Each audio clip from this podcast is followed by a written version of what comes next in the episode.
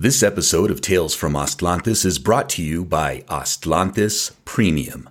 Don't you just hate having your favorite podcast interrupted by ads like this? Well, dear listener, you're in luck. Because starting at just three bucks a month, you can support independent Chicano media and receive ad-free episodes, premium episodes, bonus content, and access to our Discord server. Just visit talesfromaztlantis.com and click Go Premium, or follow the link in the show notes. And now, on with the show. You must excuse me. I've grown quite weary. This hasn't been easy, I know. But you've learned a lesson. A lesson in honesty. Honesty to yourself and honesty to others. That lesson will stand you in good stead all your life. I, I think we've all learned a good lesson. I've always heard that honesty is the best policy. Now I'm catching on to why that's so, to why that's so, to why that's so, to why that's so. Greetings, dear listeners, and welcome to yet another episode of Tales from Aztlantis. We are your hosts, Kurly Tlapoyawa. and Ruben Arellano Tlacatecat. So, uh, how are you doing, man? Things good?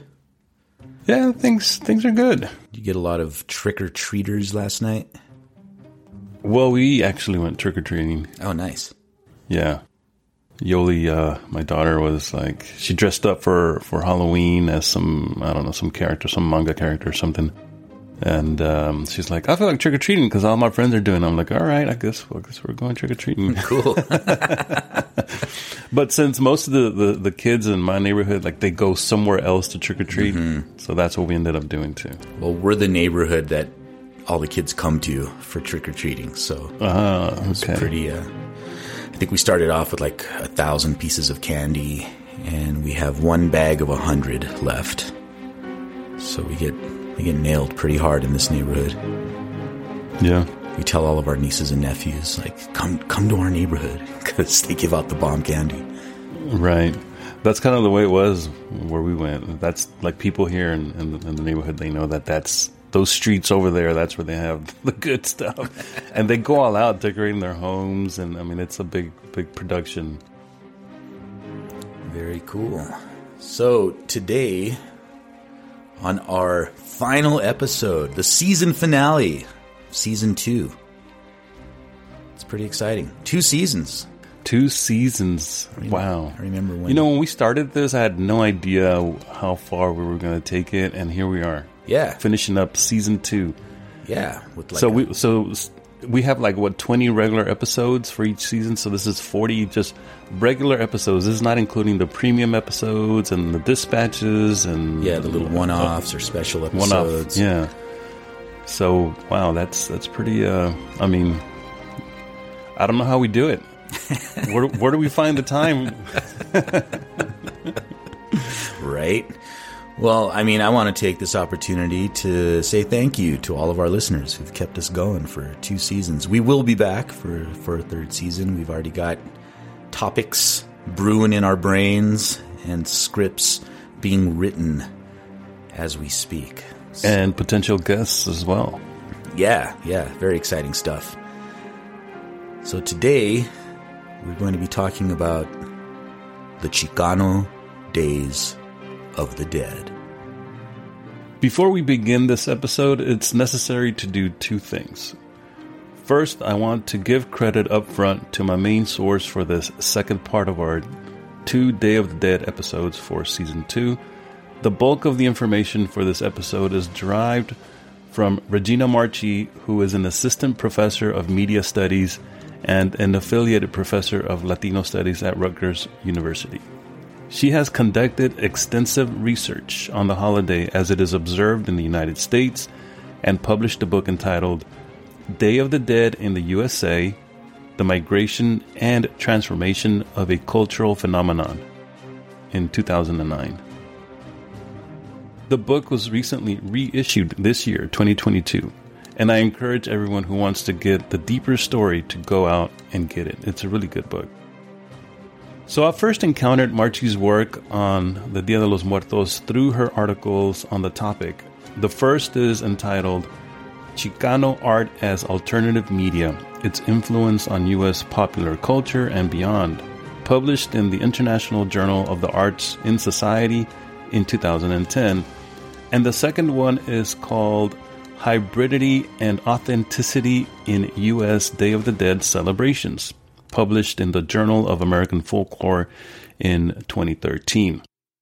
Her work confirmed a suspicion I'd had for many years about the origin of the Dia de los Muertos as we understand it today. The holiday owes its contemporary popularity and resurgence to the work of Chicano activists in the 1970s. This was also my suspicion for the Cinco de Mayo celebration, which was confirmed by the outstanding work of David E. Hayes Bautista, El Cinco de Mayo, An American Tradition, published in 2012. I wrote a piece about Cinco de Mayo for the Washington Post earlier this year, which was based on an older paper that we had used for an episode on the subject back in episode 7, Happy Cinco de Mayo from season 1, and we reposted it earlier this year as episode 30, Cinco de Mayo, for our current season 2. Uh, you should go back and listen to those episodes to get an understanding about this double argument that, that that I'm trying to connect here with Dia de los Muertos and Cinco de Mayo. Now, the second thing that I'd like to do for the benefit of our listeners who might not know much about it is to briefly explain what is meant by the Chicano movement. The Chicano movement arose in the mid 1960s and lasted roughly throughout the 1970s. The movement was defined by three main overall objectives the struggle for better economic opportunities, more political representation, demands for adequate educational opportunities, and also a fourth and very important objective that of affirming their indigeneity as native people to the Americas to the Southwest.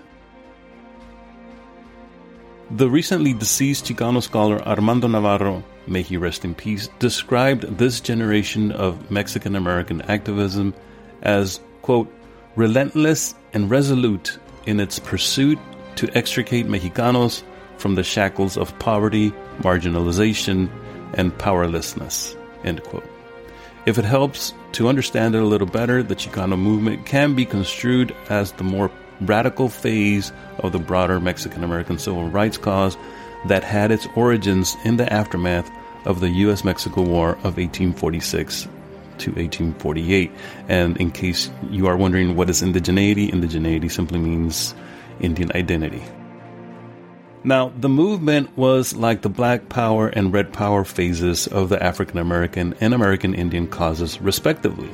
It was common to hear chants of brown power coming from Chicanos during political rallies and marches, and emblazoned on shirts, posters, and buttons for the person who is completely new to the subject and doesn't want to read literature full of academic jargon, and who does, I recommend Maceo Montoya's book, Chicano Movement for Beginners, published in 2016. It's an awesome. It's it an is. Awesome I mean, book. I have I have a few quibbles with some of the things, but overall, it's a very good uh, starting point. Yeah, absolutely, and it's like one of those little for beginners books. I don't know if people are familiar with them, but they're right, done as yeah. comics, so they're very in fact, he, his inspiration was was Rius, uh, who was the originator of those. Um, having a little background in the subject will help make sense of Marchi's arguments that we're doing here, that we're promoting here. That Chicano artists introduced the Dia de los Muertos holiday to the U.S. and that they Chicanified, or that the Chicanified version of the holiday influenced the resurgence of the indigenous tradition outside of its cultural homeland of southern Mexico. And of course, Chicanos were going to do that because they were reconnecting and reaffirming their Absolutely. indigenous identity. So, Dia de Muertos and the Chicano connection. I love it. The Chicano connection. Sounds right, like a Chicano Bruce connection. Lee movie. there is some Bruce Lee in there. Let's begin with Marchi's first article, Chicano Art as Alternative Media, where she discusses the Chicano movement's goals and tells us that Chicanos wanted to combat historically negative stereotypes of Mexican Americans in the U.S. mass media and create their own alternative media in the form of public art through arte contestatario, art designed to challenge mainstream racist tropes, political transformation through collective efforts, and spiritually influenced artistic expression became major themes of the Chicano movement. This was a period in which people of color in the U.S. were reclaiming their cultural roots, such as language, clothing, art, music, rituals, and other ancestral traditions that had been lost to enslavement, colonization, reservation systems, and assimilation. For communities unaccustomed to seeing positive images, the mass media, the significance of publicly honoring collective experiences and cultural traditions was transformative and empowering. Historically, U.S. news coverage depicted Mexicans and other so called Latinos as lazy, less intelligent, less moral, and prone to crime. Also, also known as my cousins. also known as my hood. this pattern of negative representation existed in magazine, television advertising, and Hollywood films. Ethnic Mexicans were stereotyped as bandidos, gangbangers, Latin lovers, dangerous temptresses, or dim witted buffoons. Newspaper coverage reinforced the negative stereotypes found in the social disadvantage framework, which depicted neighborhoods as cesspools of crime. The residents of those barrios were shown as lacking basic education, limited employment skills, and were often presented as illegitimate non citizens.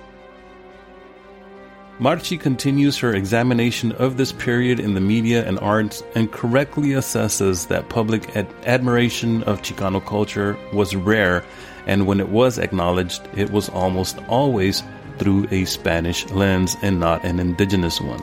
And I think we've done plenty of episodes covering that idea, that trope. Oh, yeah.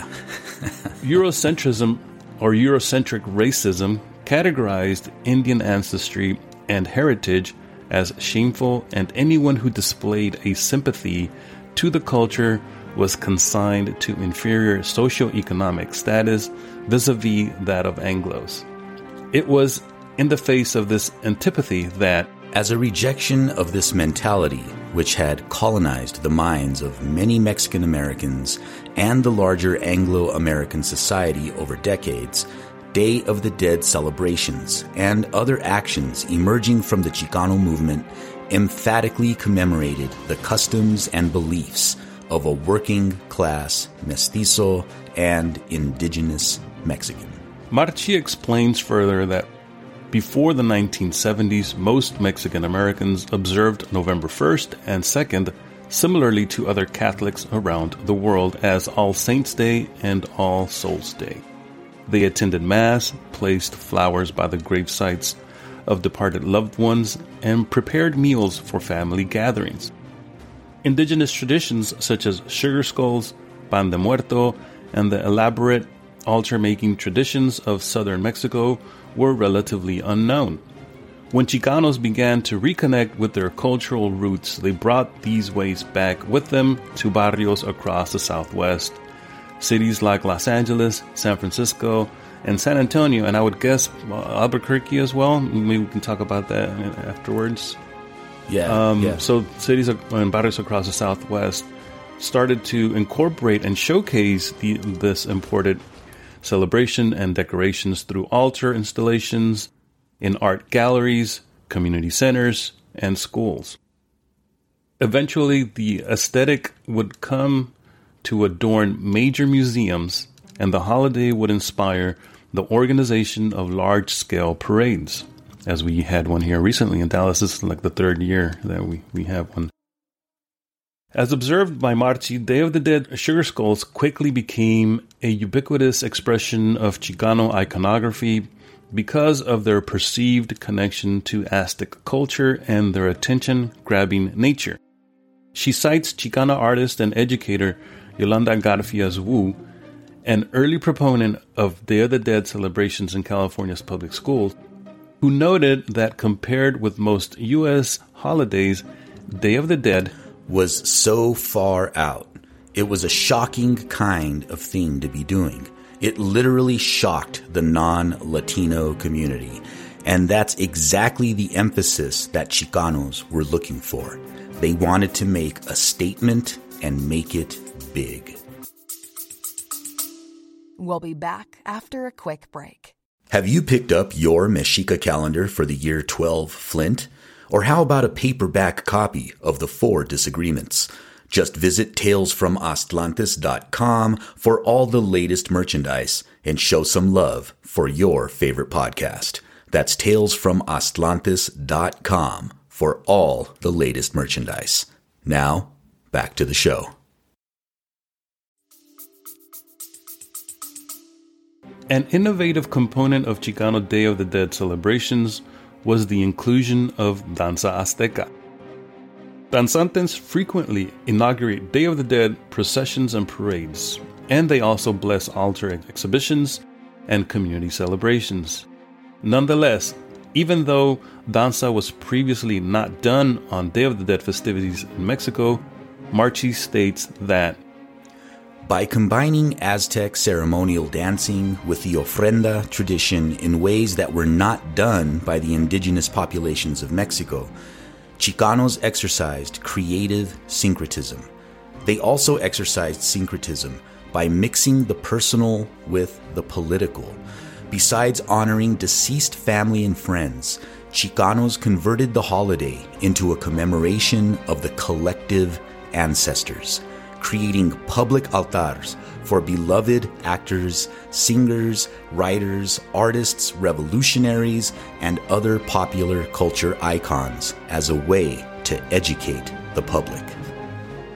And that's one of the things that I really love about it, by the way. I know, right? Marchi further adds that Chicanos use the holiday's focus on remembrance to criticize dominant power structures by creating altar installations intended to raise public awareness of socio political causes. This act expanded a tradition originally meant for relatives into one that incorporated people outside of their family group.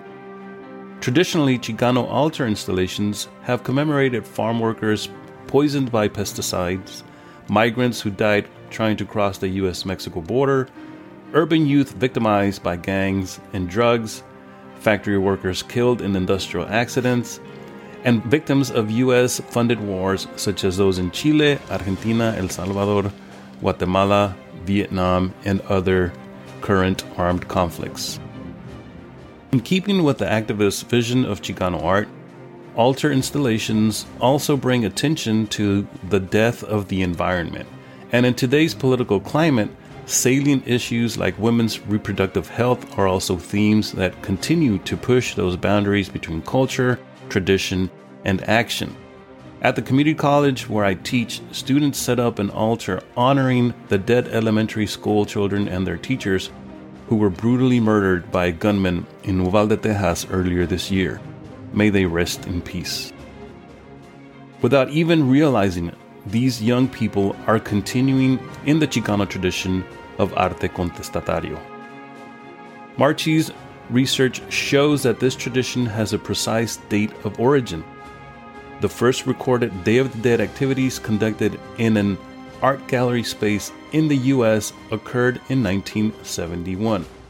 That year, two Chicano art spaces, Self Help Graphics in Los Angeles and Galeria de la Raza in San Francisco, organize separate celebrations of the holiday independently of each other. Shoutouts to Self Help Graphics and La Galeria yep. de la Raza. I know, and they're still around, both of those spaces. Dope. Self Help Graphics, a community based visual arts center in the predominantly Chicano community of East Los Angeles, hosted a spirited Day of the Dead procession in which people dressed up as skeletons and walked to a nearby cemetery. As Marchi explains, none of the Chicanos who helped organize this initial ceremony were personally familiar with Day of the Dead, but learned about it from the three founders of Self Help Graphics. The founders were the Mexican born artists Antonio Ibanez and Carlos Bueno, and the Italian American nun, Sister Karen Boccalero. Or is it Boccalero? I'm not sure. Through the influence of Ibanez and Bueno, the self help graphics artists were introduced to the imagery of calaveras or skulls and indigenous style altar making. It wasn't long before the celebration gained traction within the larger Chicano artist community, and in a few short years, the altars grew and the celebration attracted more participation that now included an array of activities and materials, including silk screen prints, posters, paintings, t shirts, multimedia compositions, performances, and countless Day of the Dead inspired expressions. The Day of the Dead procession at Self Help eventually became an annual event. The festivities concluded in Self Help's gallery where a Day of the Dead art show was held. There were also workshops in sugar skull making and related crafts, as well as performances by the Chicano political theater troupe El Teatro Campesino. The celebrations continued to evolve, and as Marchi describes, in time, the Los Angeles Day of the Dead procession grew to include music, Aztec danza, giant skeleton puppets, sculptures, banners, stylized Chicano lowrider cars, decorated floats, and more. Because self help graphics worked with local elementary schools to educate students and teachers about Day of the Dead, hundreds of children attended the processions, displaying celebratory art projects made in school.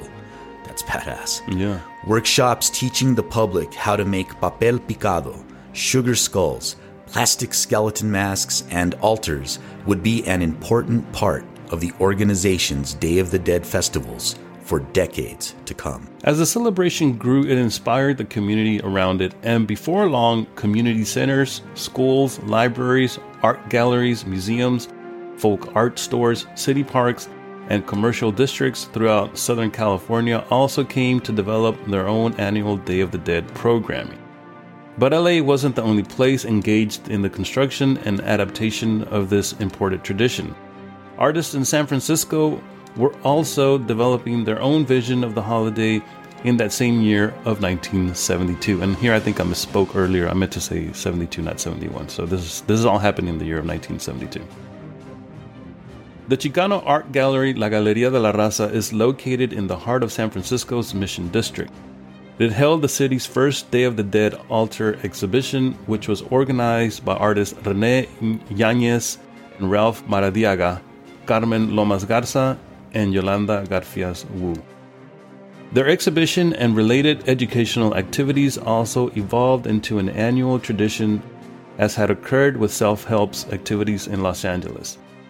By 1981, La Galeria organized a small Day of the Dead procession comprised of a small group of, of about 25 people who walked around the block holding candles and photos of deceased loved ones. The annual procession eventually burgeoned into a manifestation of thousands of residents from the surrounding communities. The participants also came to include Danza Azteca, brightly colored banners, street side altar installations, sidewalk chalk art, giant calavera puppets, portable sculptures, and many other curiosities.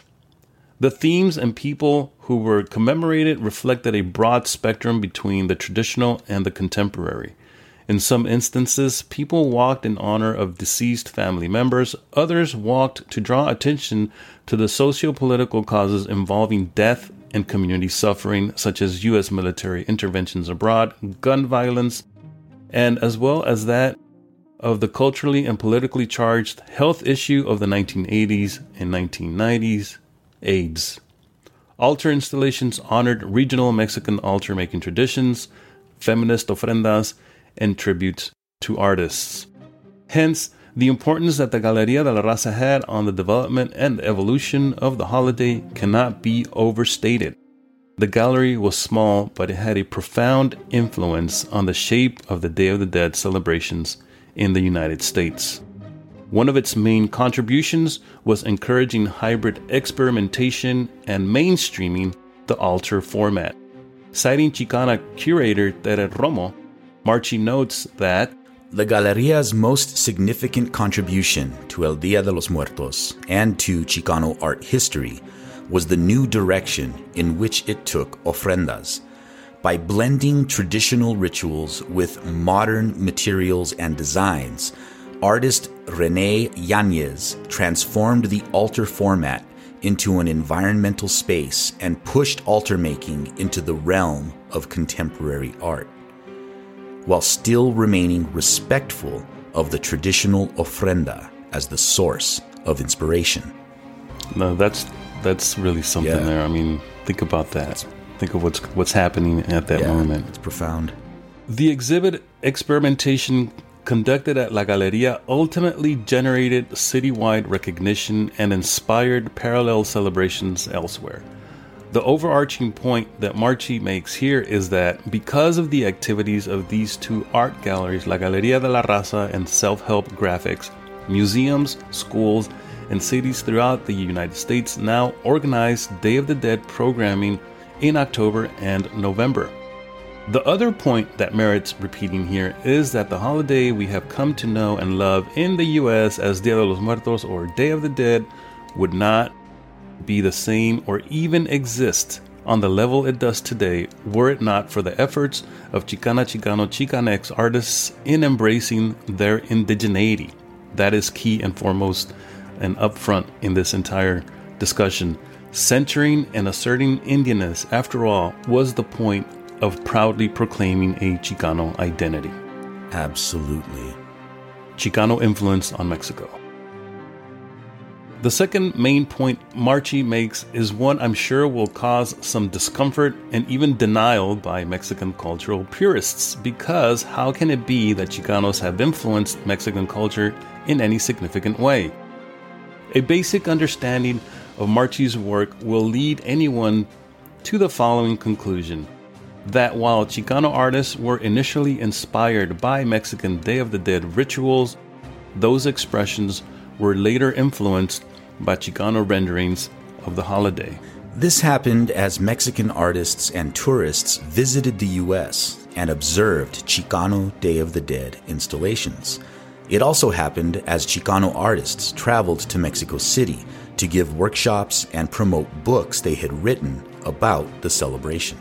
However, before Chicanos embraced the holiday, revitalized it, and imported it back to Mexico's urban centers, indigenous peoples were ridiculed by non indigenous Mexicans for creating Day of the Dead altars and making ofrendas. Ironically, while Chicanos were discovering and popularizing El Dia de los Muertos in the United States, many middle class Mexicans dismissed the tradition as something that only rural, uneducated, and superstitious Indians, quote unquote, celebrated. Urban elites who wanted to forge a modern or westernized Mexico considered Day of the Dead a mortifying anachronism best left behind. I love the word she uses there mortifying anachronism. Mortifying Like driving home. it was the appreciation that Chicano teachers, professors, and artists had for the holiday which helped elevate it in the eyes of urban Mexicans. This sentiment was particularly true among Mexican artists. Marchi cites Amalia Mesa Bains, a visual arts professor at California State University in Monterey Bay, who states A number of Chicanos began to look to go back to Mexico and assist in reclaiming the tradition there. In Mexico City and other large cities where there was much more dominance from the US, most contemporary Mexican artists were not interested in these traditions because to them they seemed rather old fashioned. And so, we Chicano artists actually valued something that contemporary Mexican artists did not. Somebody's not going to like that. right? This observation is not unidirectional. For Mexican artists themselves have noted the influence of Chicano Day of the Dead celebrations on Mexico. For instance, the Mexican sculptor Guillermo Pulido observed that there was a regeneration and transformation taking place with the Day of the Dead in the USA and felt that there was a quote recycling of influences back and forth end quote between the countries. When he moved to California as an adult in 1997, he was surprised to see how Day of the Dead was celebrated in the United States. Here, because of the Chicano movement, it's much more political. In Mexico, there are new interpretations of altars, and you now see artists doing more experimental things around Day of the Dead. This, he felt, was due to the political nature of the Chicano celebrations, which had now inspired more politicized and artistic experimentation with altars in Mexico. This observation was confirmed not only by the casual observer, but the curator Tere Romo, who noted that Chicano Day of the Dead celebrations offered new models and inspiration for future generations of artists as well. Romo further explained that the process of incorporation and revitalization began 50 years ago by Chicano artists and who had, quote, forever changed the tradition not only in the United States, but in Mexico as well. And so, in conclusion, there is no doubt that, that the Chicano community played an important role in helping evolve, revitalize, and popularize the Dia de los Muertos tradition. It is also true that, as it happened with Cinco de Mayo celebrations, the holiday is defined through an exclusively Mexican centric lens. But whether you accept it or deny it, the fact remains that Chicano artists established the tradition in the US and made it cool for Mexicans who don't have an indigenous view of themselves to celebrate it as well. Chicanos made the holiday their own, repackaged it, and gifted it back to Mexico and the world. But because it was done by Chicanos, that group of people caught in Nepantla, that in between space, there won't be any public acknowledgement commemorating that. Therefore, in this final regular episode of season 2, we here, your co hosts of Tales from Aztlantis, Kurly Tlapoyawa, and myself, we send a huge thank you to Regina Marchi for the wonderful work she's done in bringing attention to this topic. Absolutely. And finally, we would be remiss if we didn't acknowledge the ongoing efforts in the Chicano community in keeping our culture alive and vibrant. Tlaxcamat, and here's to another 50 years of Dia de los Muertos celebrations. Tlaxcamati. Man, that was good. Yeah, I've been wanting I've been wanting to do this episode for a while now. Uh, I know, I know. I think we talked We've about talked doing this about it. last year. We just didn't get around to it Yeah, because I've, I've been I've been reading her stuff for a couple of years now, and I'm like, we need to do something about this, but the time just wasn't right, I guess. And so, yeah. I mean, and it's you know good timing right now because 50 years. I mean, Yeah. think about it. It's been 50 and look at how far the tradition has come. Speaking of which, you know, going back to to this idea that that that before the Dia de los Muertos, the Day of the Dead, the way that we celebrate it today with the sugar skulls and the indigenous uh, altars and ofrendas. Um, you know, personally speaking, you know, I was born in the 70s and in the 80s, I don't recall a lot of Dia de los Muertos activity taking place here in Dallas. It wasn't until maybe the 90s when I started noticing stuff, or maybe that's when I started paying attention. But for sure, like the early 90s, like with the with the whole, you know, um, resurgence of Chicano activism in the early 90s in response to the 500, uh, the quincentenary of Columbus and, and, and those things that were going on. I think that that's when here in Dallas we began to see a little bit more of that because that's when danza really also begins to take off here in Dallas as well, is in, in the early 90s. And so that's when I first started seeing, you know, not All Saints Day and All Souls Day because that was already happening, right? But like Dia de los Muertos as we know it, it with the with the indigenous uh, tradition uh, associated with it. So I don't know what it was like for you in New Mexico or or what do you remember growing kind up? Kind of the same thing because I started doing danza in 1993, basically as a result of the 500, you know, commemorations and stuff. There were all of these protests, and that's where I really first saw um, a danza grupo, which is the grupo that I'm still a, a member of, uh, Calpulia Hecat. Shout out. here in, uh, yeah, shout out. Um, and that's when I, yeah, the same thing when I f- started noticing, right, taking note of like, oh wow, because the the captain of our grupo is an artist, and that year, 1993, there was an exhibition here at the uh, South Broadway Cultural Center of Dia de Muertos, and he had something there. So when I went to that, that was the first time I saw it. Like, oh wow, shit, this is this is badass, and it was politicized. I did notice that there was all that you know the anti-Columbus stuff. There was stuff for farm workers. There was uh, you know people who were uh, dying on the border. Like all of them were represented on these altars. I remember that very specifically. And then we had a group here. They were called the um, the Raramuri Center, and Okay. they held the first like big Dia de los Muertos event in Albuquerque Nice. and I was there. It was it was it was awesome, and um, in fact, I just had dinner with the founders not a few weeks ago. What? And um, yeah, yeah, it was it was cool to see them again, and um, I remember we went there, and it was very small at first, right?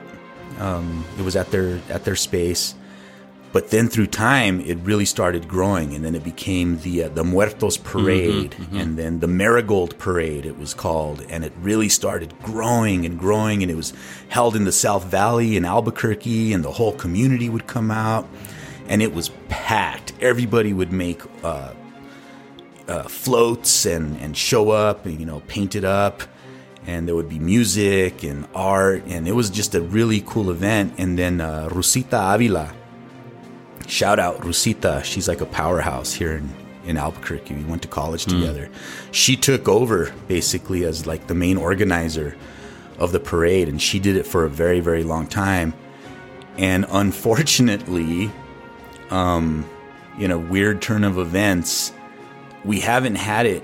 I mean, you know, there was the pandemic, but even before the pandemic, we stopped holding the parade because uh, you know the Wokosos. I, I, there's no other word for it in my mind. They they got involved, and they were like, "Look, there's too many white people showing Oh my up to this, and we can't have them showing." And I'm like, "Are you out of your goddamn mind?"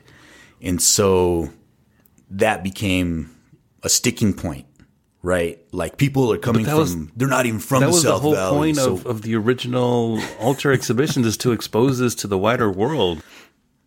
I mean, that was right? Normalize our Exactly. culture, not stop othering us. You know, like help you understand who we are. yeah. Let's let's not make this And- a, an episode about about the Yeah, The- yeah, the yeah. But that's just you know something that happened.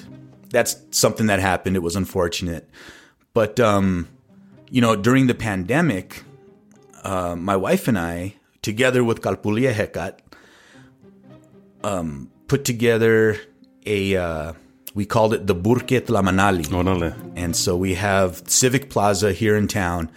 And we were like, since we can't have events because of the pandemic, um, we'll just make like a public Tlamanali, a public. Was this last year or the year before? Because I remember this It was, yeah, it was the year, year, before. before. Okay, yeah, I do remember seeing First your year of pictures the that you posted on that.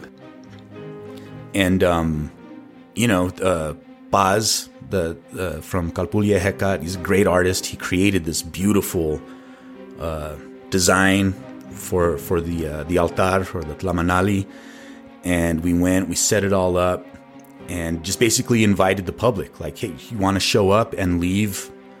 You know, people brought photographs, people brought food, people brought drinks, and just you know, it was out in the Yeah. open, and you could show up, leave your stuff, have have a moment, and then you would leave. And by the end of it, it was it was big. It was nice. It was something really beautiful that I'm I'm really proud to have been a part of. Awesome. So, so what I'm hearing from you is that that at least in Albuquerque, there's been uh, Dia de los Muertos parade for many years now. Going is it going back to the 90s? Is that what Early 90s. Okay. Yeah, at least 93, 94. And and you know it's interesting because you know I've visited New Mexico you know many times, um, and especially when you're like in Santa Fe, and you go to like the you know is it the historic center of Santa Fe and all those little shops that they have there, and like you see a lot of sugar skulls like all the time no matter what time of the year it is it could be you know the heat of summer. And there's sugar skulls and, and all this and it's all like very reminiscent of day of the dead and i'm thinking wow i mean think about that. And, and by this point I, I'm, I'm, you know I, I already know the history of day of the dead and, and where it comes from and how it be, you know got popular here in the united states and i'm thinking how how far back does this tradition here in santa fe go with these local artists creating all this day of the dead sort of uh, adjacent you know uh, artesanía artwork, you know, that they sell at their shops. Like, when did that get going? How, how, how did that tradition come about in Santa Fe? Yeah, um honestly, I don't know. because I don't go to Santa Fe. but um, at least I, it wasn't pre '90s for sure. Um, but definitely when Dia de los Muertos started becoming more mainstream, I think you know the artists up in Santa Fe saw that as an opportunity to. So maybe 20 years with- at this point, more or less. I would say Yeah. so. Yeah. Okay. Yeah, at least. Um, one of the the current things that we do here in Albuquerque is there's a small group of cyclists, and they they hold an annual event called Day of the Tread, Hmm. and they all get together and they do. It's almost like that um, critical mass, Yeah.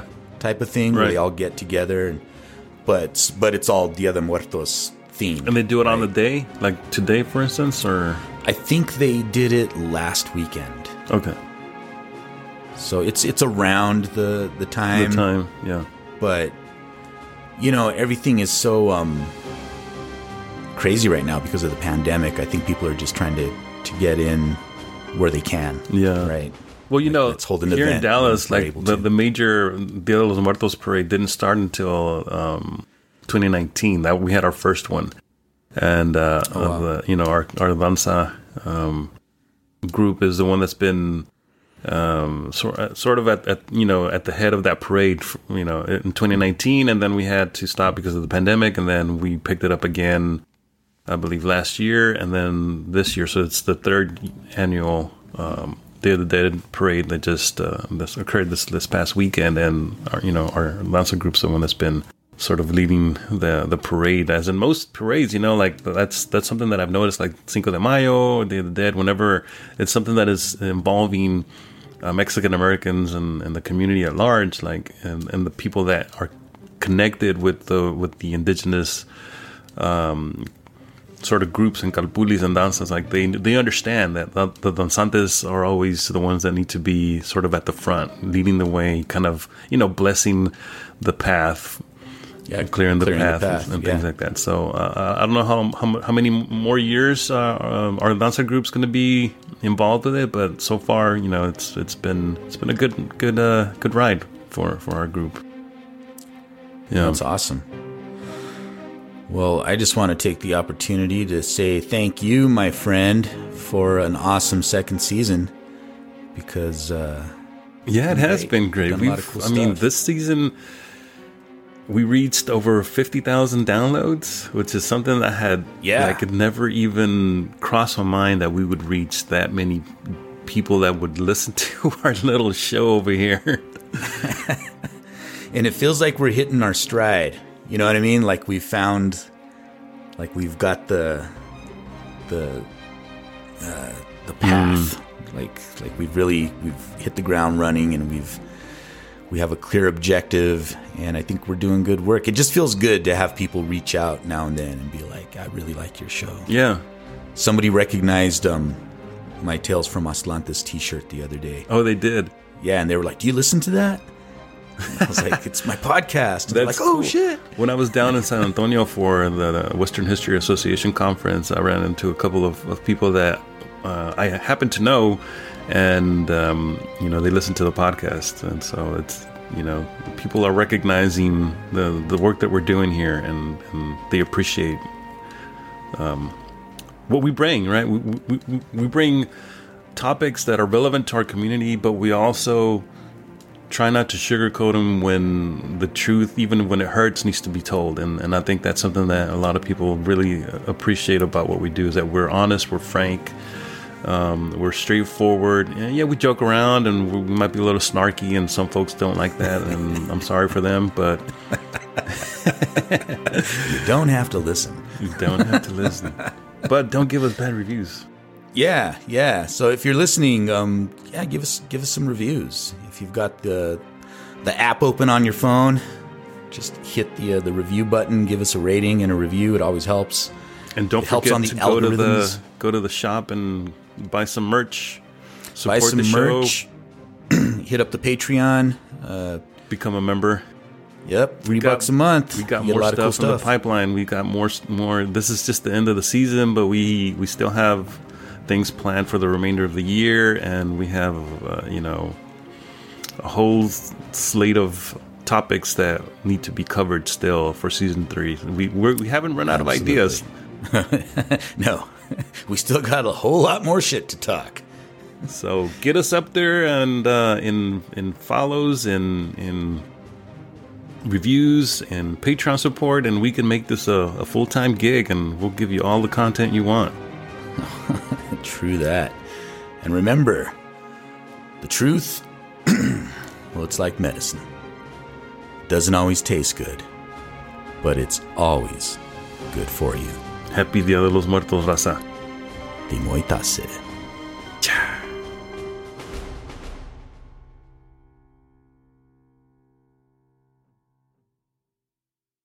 Thank you for listening to Tales from Aztlantis, a project of the Chimali Institute of Mesoamerican Arts. If you enjoy the show, please consider becoming a Patreon supporter. You can do this by visiting talesfromaztlantis.com and clicking support the podcast. Your continued support will help keep the podcast ad free and independent. Until next time, Timoitase.